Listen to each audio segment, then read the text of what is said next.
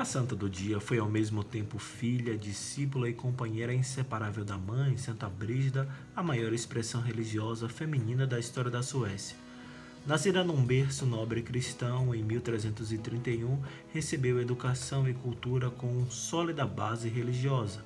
Aos sete anos de idade, foi entregue às irmãs do convento de Risberg, que souberam desenvolver totalmente sua vocação, cristalizando os ensinamentos cristãos que já vinha recebendo desde o berço. Eu sou Fábio Cristiano e o santo do dia hoje, 24 de março, fala sobre a vida de Santa Catarina da Suécia. Sejam bem-vindos. Somos, Senhor, tua igreja, que aguarda e apressa a tua vinda gloriosa. Que o Senhor nos encontre em paz, puros e santos. Catarina nasceu na Suécia, como já disse, em 1331 e foi a sexta de oito filhos de Santa Brígida da Suécia e de Ulf, seu esposo. Foi educada segundo os usos e preceitos da Igreja Católica e instruída ao amor cristão pelo próximo.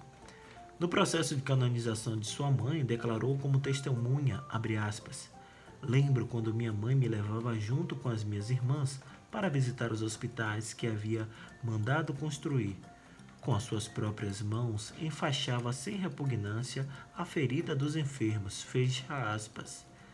De fato, o desejo de Brígida era que seus filhos aprendessem a servir ao Senhor nos pobres e doentes. Ela cresceu neste clima profundamente evangélico. Era ainda mocinha quando sua mãe foi convocada pela corte sueca como governanta de Bianca de Namur, jovem noiva do rei Magnus Eriksson. Catarina e sua irmã foram confiadas a um mosteiro cisterciense de Hilsberg. Anos mais tarde, Brígida deixou Estocolmo por causa de alguns contrastes com a realeza e por estar aflita pela morte de seu filho de 11 anos. Desejando aprofundar a sua fé, decidiu fazer algumas peregrinações com o marido.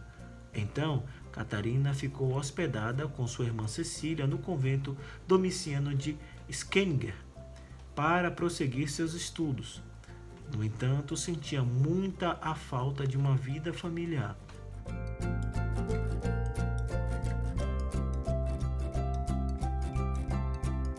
Catarina tinha 14 anos quando seu pai, ao voltar gravemente doente de Santiago de Compostela com sua esposa, decidiu passar os últimos anos de sua vida no mosteiro cisterciense de Alvastra. Porém, ele queria ver sua filha casada. Por isso, ofereceu sua mão a Edgar von Kiran. Apesar de ser contrária ao matrimônio, Catarina obedeceu a seus pais, mas, de comum acordo com o marido, fez voto de castidade.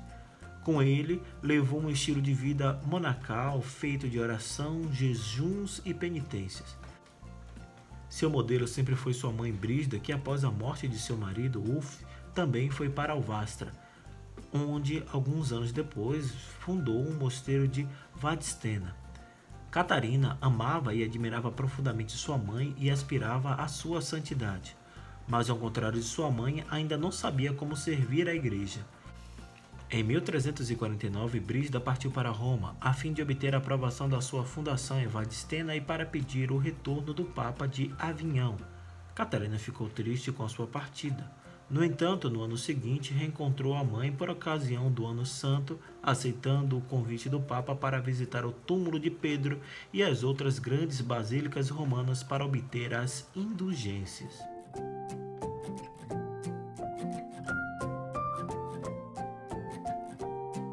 Durante sua permanência em Roma, faleceu seu marido Edgar. A convite de sua mãe, Catarina permaneceu na Itália.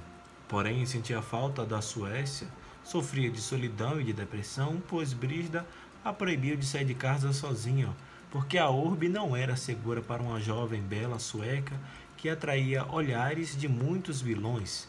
Catarina recusou diversas propostas de casamento e escapou de muitos pretendentes. O servo, que sempre é representado ao seu lado, a teria salvo a distrair um pretendente que havia sido rejeitado, que queria raptá-la. Para manter distância dos homens, Catarina começou a usar roupas simples ou gastas. Ficou atormentada pela inquietação de não saber qual estilo de vida deveria adotar. Para entender qual era a vontade de Deus, dirigiu-se à Virgem Maria, que em sonhos a convidou a obedecer sua mãe.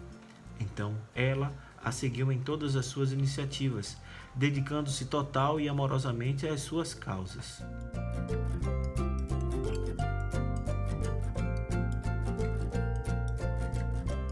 Com sua mãe Brígida, Catarina dedicou-se à catequese entre as nobres famílias romanas e às obras de caridade.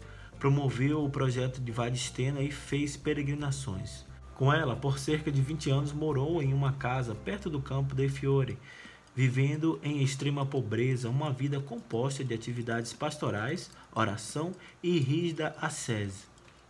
Brígida faleceu em 23 de julho de 1373.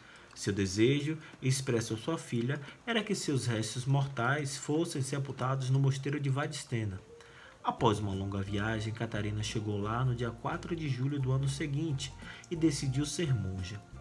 Ao ser eleita abadesa, regressou a Roma para pedir a canonização de sua mãe e obter a aprovação da regra da ordem que havia fundado. Nos cinco anos seguintes, Catarina coletou depoimentos sobre a vida de sua mãe e os apresentou primeiro a Gregório XI e depois a Urbano VI.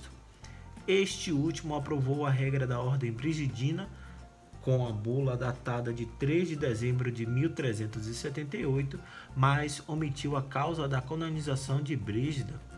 Depois de entregar toda a documentação necessária, Catarina retornou a Vadistena onde faleceu em 24 de março de 1381. Santa Catarina da Suécia, rogai por nós. Mas o Senhor virá, ele não tardará, que eu seja santo, santo, santo, pois Deus é santo, santo, santo, que a santidade da minha vida prece